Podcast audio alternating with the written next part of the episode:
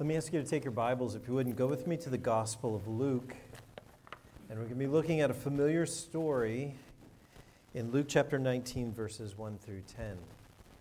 So at our church, we've been working through the Gospel of Luke, and I think, are you all working through the Gospel of John?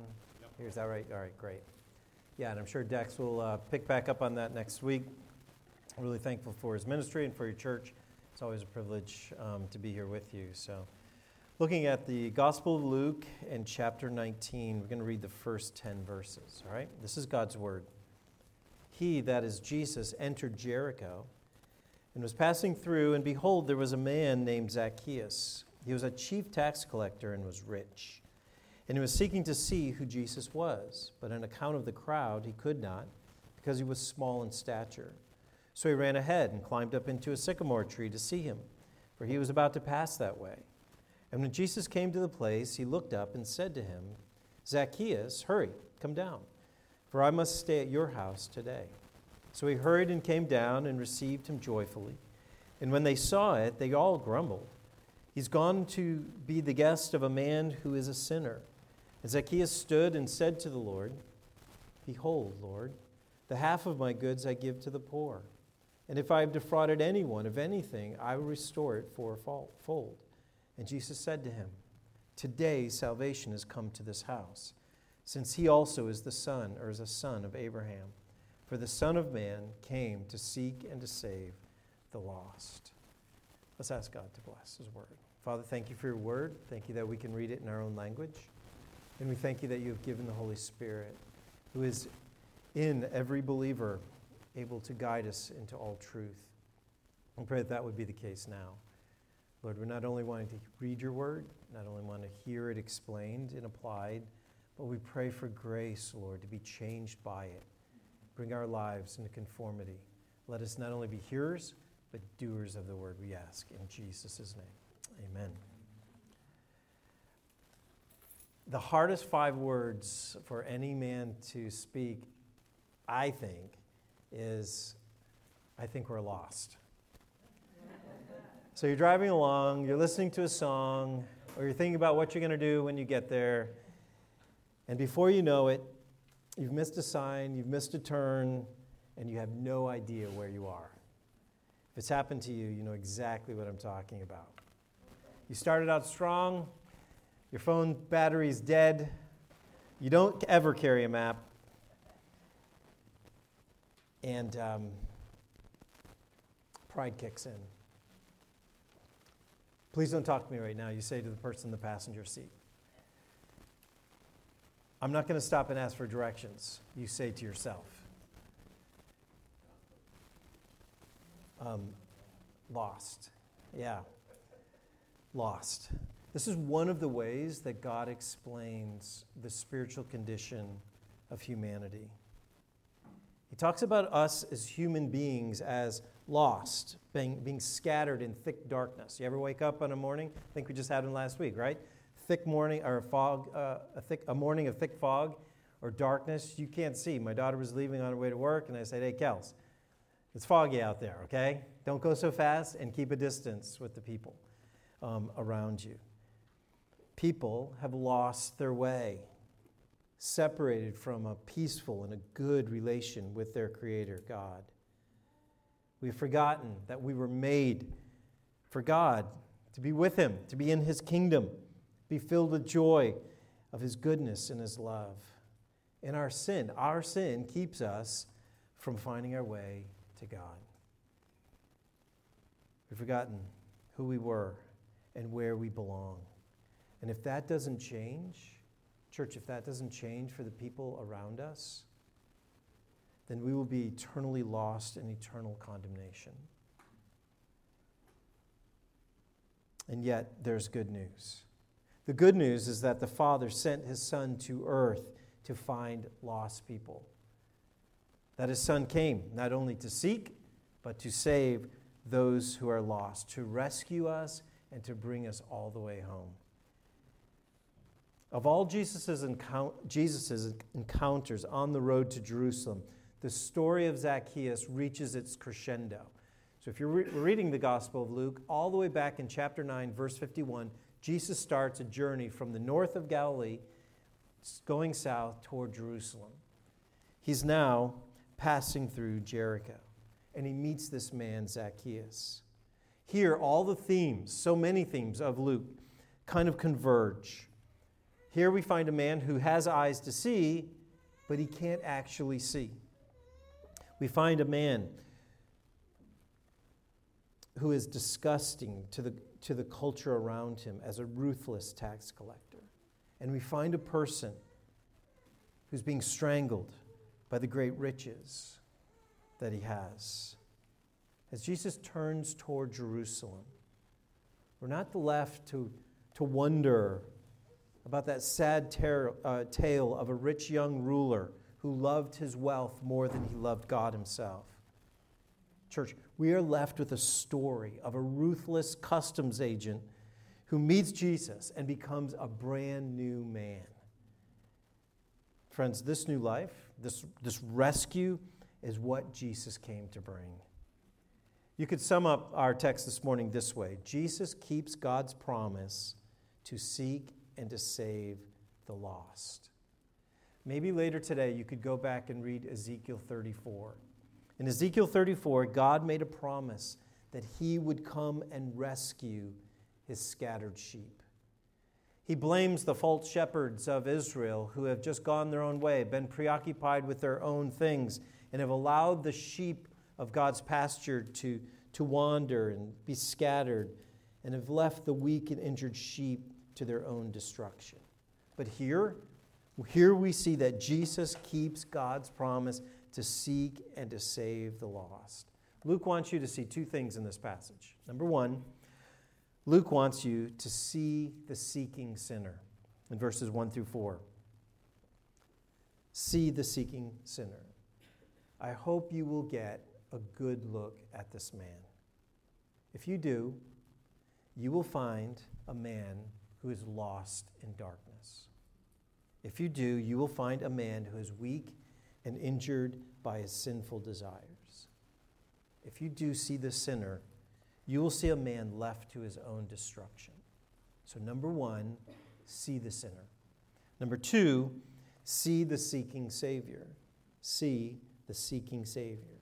In verses 5 through 10, Luke wants you to get a good look at Jesus. And what you find is a Savior who is pursuing, a Savior who is converting, and a Savior who is bringing God's sheep home. If you're a Christian here this morning, I hope that this story of Zacchaeus will cause you to rejoice in Christ.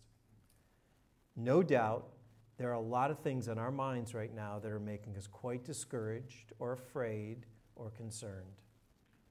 We don't have to go very far to find reasons to let tears stream from our eyes. But what I hope this story will do for you, I hope that this story will cause you to rejoice in Christ. Truly, what is impossible with man is possible with God. So see the sinner and see the Savior. And if you're not a Christian and you're here this morning, I pray that Zacchaeus' story helps you get a good look at Jesus Christ. I hope that you will see him for all that he is and all that he has done.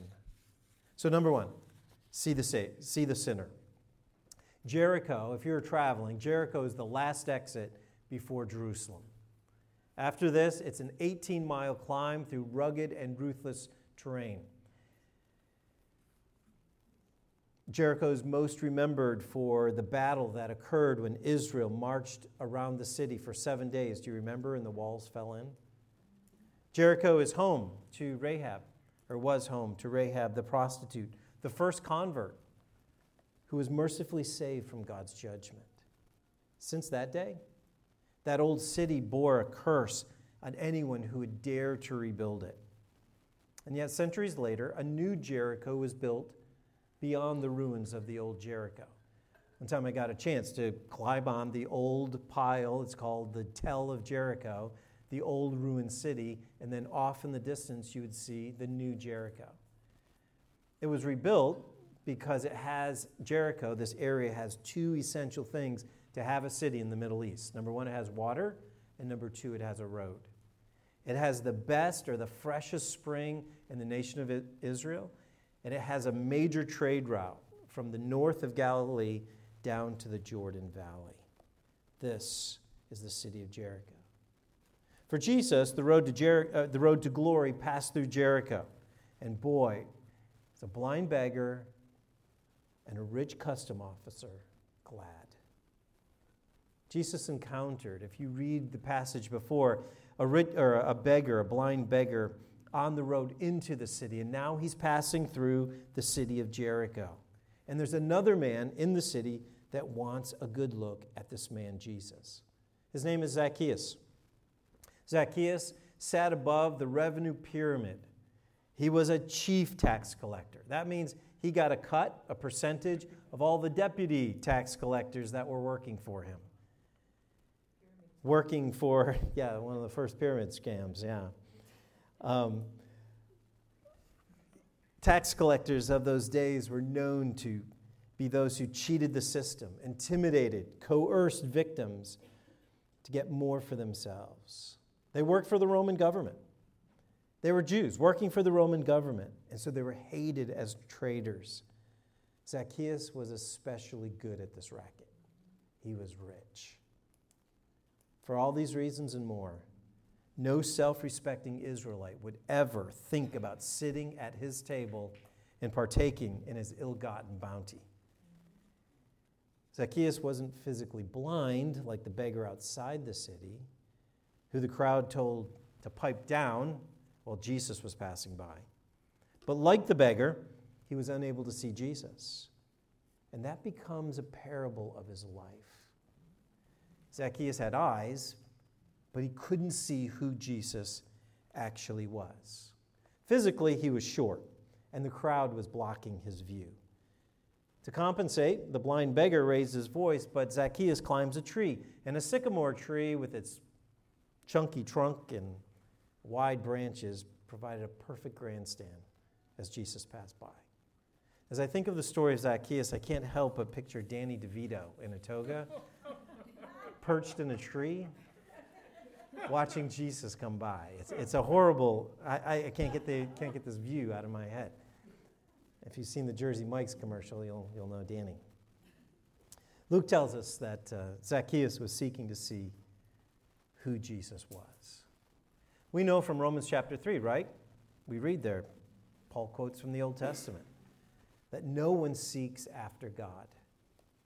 Caught in the snare of sin and the shame of our sin, we're at enmity with God. But so, so maybe, maybe Zacchaeus just wanted to know more about the one who's causing all the commotion in town or in the area. Maybe he had heard that Jesus was a rabbi who was willing to take time with tax collectors or other religious outsiders of the day. We're not told specifically, but something piques Zach's interest to have a closer look. Church, I want you just to stop and think about this. Zacchaeus reminds us of people who might secretly be interested to know more about Jesus, but we would never expect them. To most people, Zacchaeus was only interested in money and power, not spiritual things. There are people that would engage in a gospel conversation with you if you would talk to them. So let people around you know that you follow Jesus. And that may spark some conversations with someone who's looking to know more. There are people who would accept your invitation to come to church if you would ask them. Through various circumstances, through matters of conscience, God is already now piquing the, the interest of people around us who are perched trying to learn more. And the question is will we help them? Will you help them learn who Jesus is and what he has done?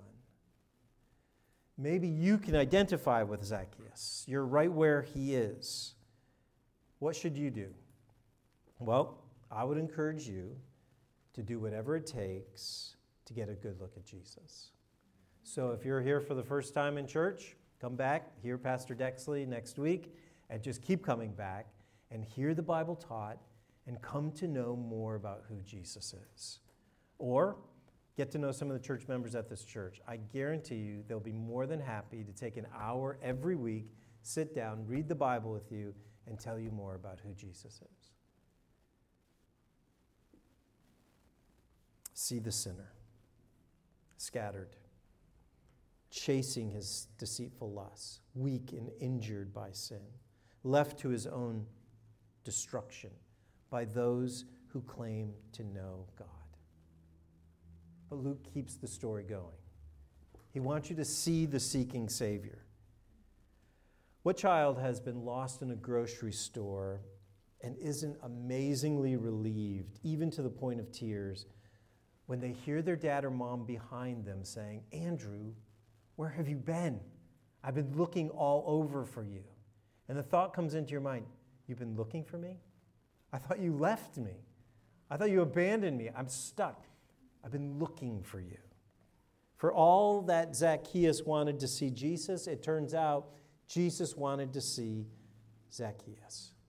So look here in verse number five. It's Zacchaeus, not Jesus, that breaks the ice. When Jesus came to the place, he looked up and said to him, Zacchaeus, hurry and come down, for I must stay at your house today. Jesus stops. Jesus calls out to this chief tax collector by name. And we are reminded that our Lord is on a divine mission. Jesus issues some imperatives to this chief tax collector Hey, hurry up, get down here. I'm going over to your house today. Why? Because I must. This is one of those divine necessities. I'm on a mission. I must, this is essential. This has been given to me. I must stay at your house. Church, see the Savior pursue. We should learn something about God's sovereign initiative in our conversion. If you're a Christian here this morning, listen to J.C. Ryle's words regarding Zacchaeus. If ever there was a soul sought and saved without having done anything to deserve it, that soul was Zacchaeus. Unasked, our Lord stops and speaks to Zacchaeus. Unasked, he offers himself to be a guest in the house of a sinner. Unasked, he sends into the heart of a tax collector the renewing grace of the Spirit and puts him that very day among the children of God. The Apostle Paul puts it this way to the Roman church Those whom God predestinated to be conformed to the image of his Son, he also called, and those whom he called, he also justified. What's that telling us? It's telling us that God's inward call is effective. It has the power and authority to bring about its desired effect. So, for example, go all the way back to creation and think about the moment when God said, Let there be light. He spoke, and his will was accomplished. There was light. Think about when God, the Son, stood outside the tomb of Mary and Martha's brother Lazarus and said, Lazarus, come forth. And he came forth, and they had to unbind him and turn him loose. Paul tells the Christians at Ephesus, You he made alive, who were dead, spiritually dead in trespasses and sins. So, in our fallen, in our sinful nature, not one of us here is inclined to come to God through Jesus. But when God calls a sinner by the Holy Spirit, he does what needs to be done in our hearts and minds. He convinces us that we are sinners. He opens our hearts to understand who Jesus is and actually to desire what Jesus has done to redeem us.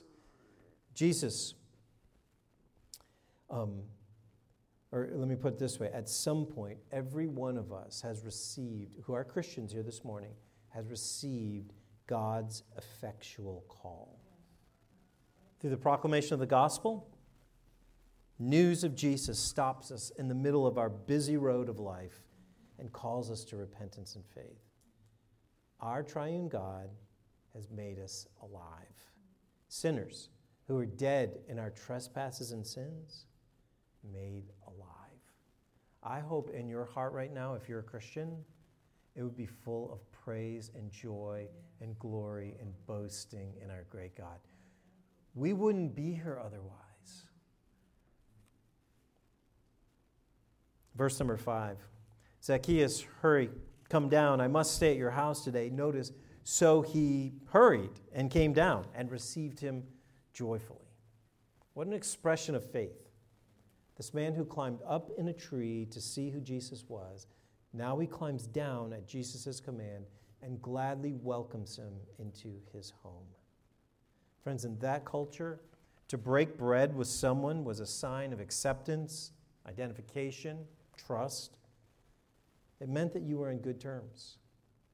And Jesus here is offering friendship and love and acceptance to Zacchaeus, the chief tax collector. And Zacchaeus received him joyfully. I wonder if this joyful reception, this joyful reception of Jesus has been your personal experience. If that's not the case, what are you waiting for? You will not find a better Savior.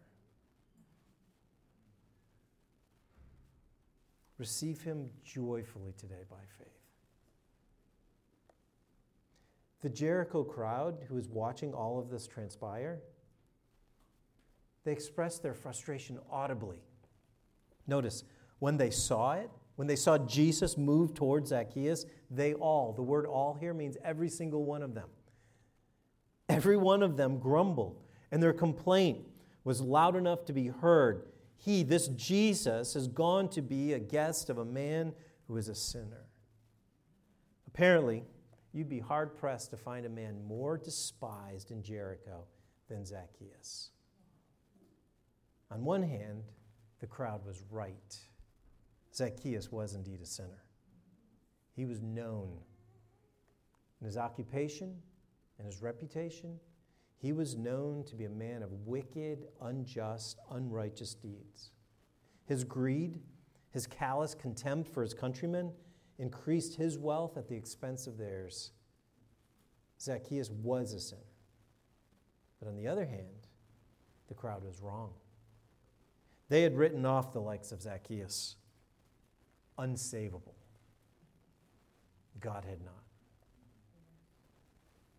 Jesus is on the road to Jerusalem, and his work would be enough to redeem even the worst sinner in Jericho, or in Providence, or in Cranston, or in Smithfield.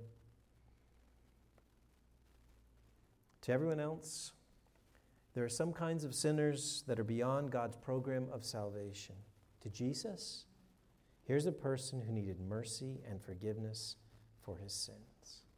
See the Savior pursue. See the Savior convert. Watch this. What is impossible with man is possible with God. In this moment, Zacchaeus discovered who Jesus was and who he was to Jesus. He was a sinful man, mercifully loved by God with an eternal love. Zacchaeus, a chief tax collector, was a man that God sent his son on purpose to find him and to rescue him from his lostness by coming personally to his home. For years, for years, we can imagine, Zacchaeus was searching for joy and peace from his wealth, trying to squeeze every last ounce, finding it in vain. But through Jesus, Zacchaeus comes to know true acceptance with God. He's a converted man. By the Spirit, through the gospel, he's made new. Zacchaeus had not loved God as God. He had not loved his neighbor as himself. He clearly loved himself above all. But without any prompting from Jesus, notice what Zacchaeus says in verse number 8 Lord, the half of my goods I give to the poor. And if I have defrauded anyone of anything, I restore it four, fourfold. Notice the exchange. He really is a new man. Generosity replaces selfishness, Restitution replaces greed. This is what true repentance looks like a turning from sin towards God and godliness in every area of our lives. Phil Ryken explains what true repentance looks like in a converted life. Quote, where you've been taking what does not belong to you, pay it back with extra. Where you've been lazy, get back to work and serve in the strength of the Lord. Where you've been neglecting your family, reorganize your schedule and spend time doing things that the people in your household need you to do. Where you have been giving in to sexual sin, protect your purity, make a commitment to chastity. Where you have been living selfishly, learn to serve. Where you have been tearing down people, build them up.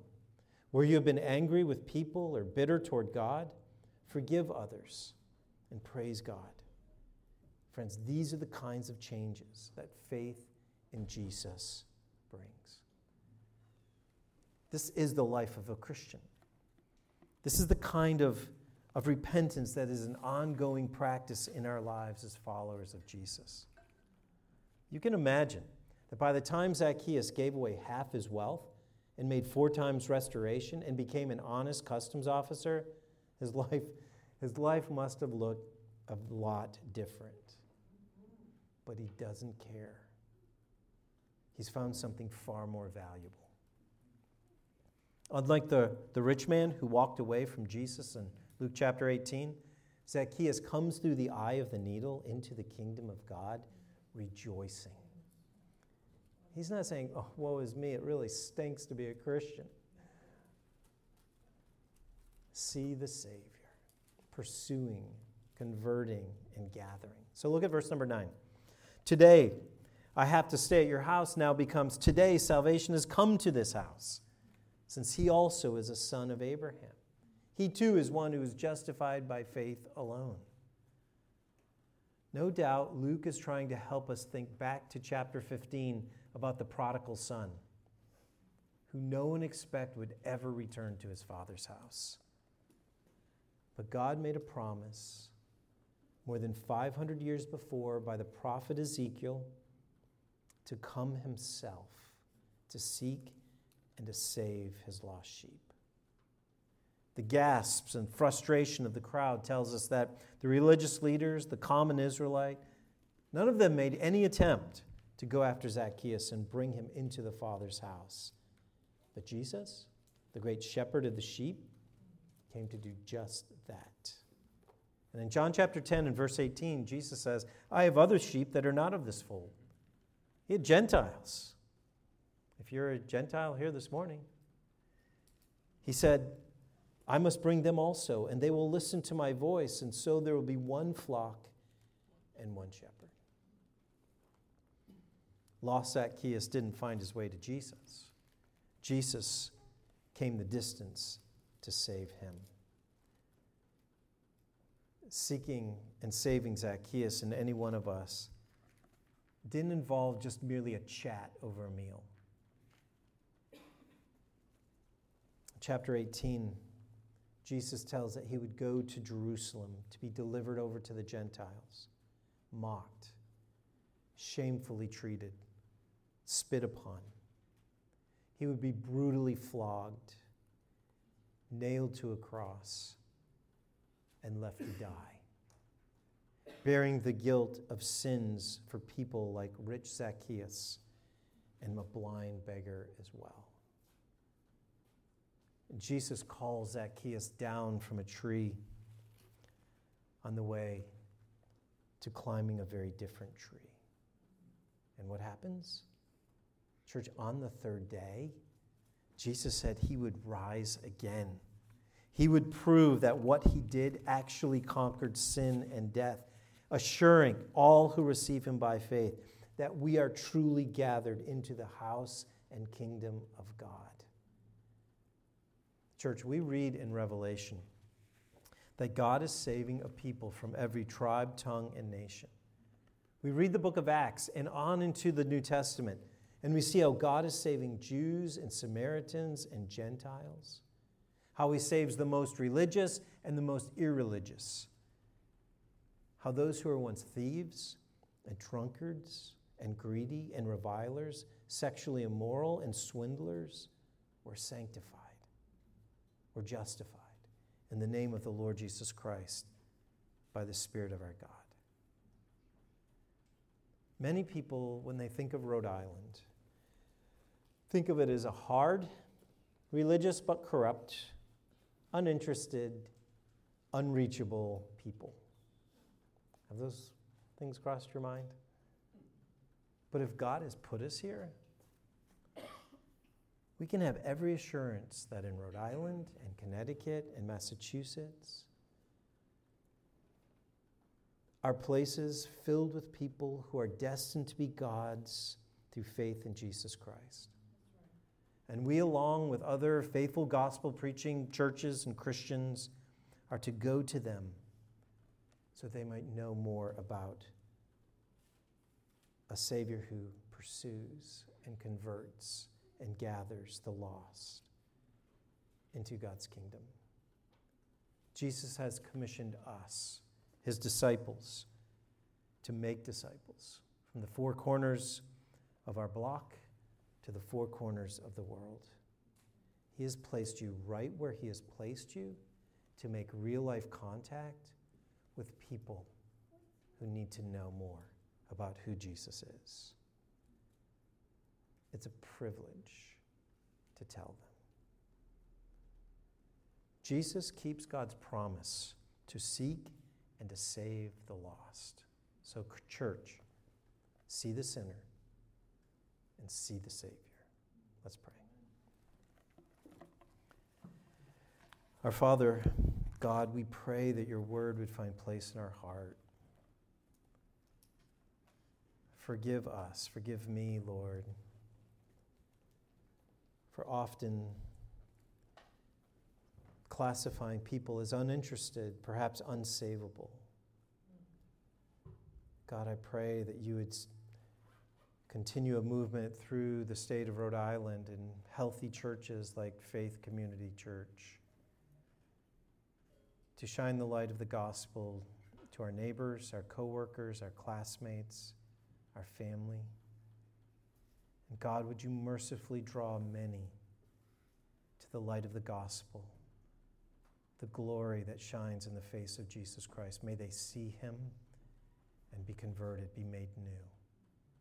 God, I pray that you would fill this room with men like Zacchaeus and the blind beggar outside Jericho and Mary and Martha, and that it would be a light like a city on a hill. We pray these things for your name's sake.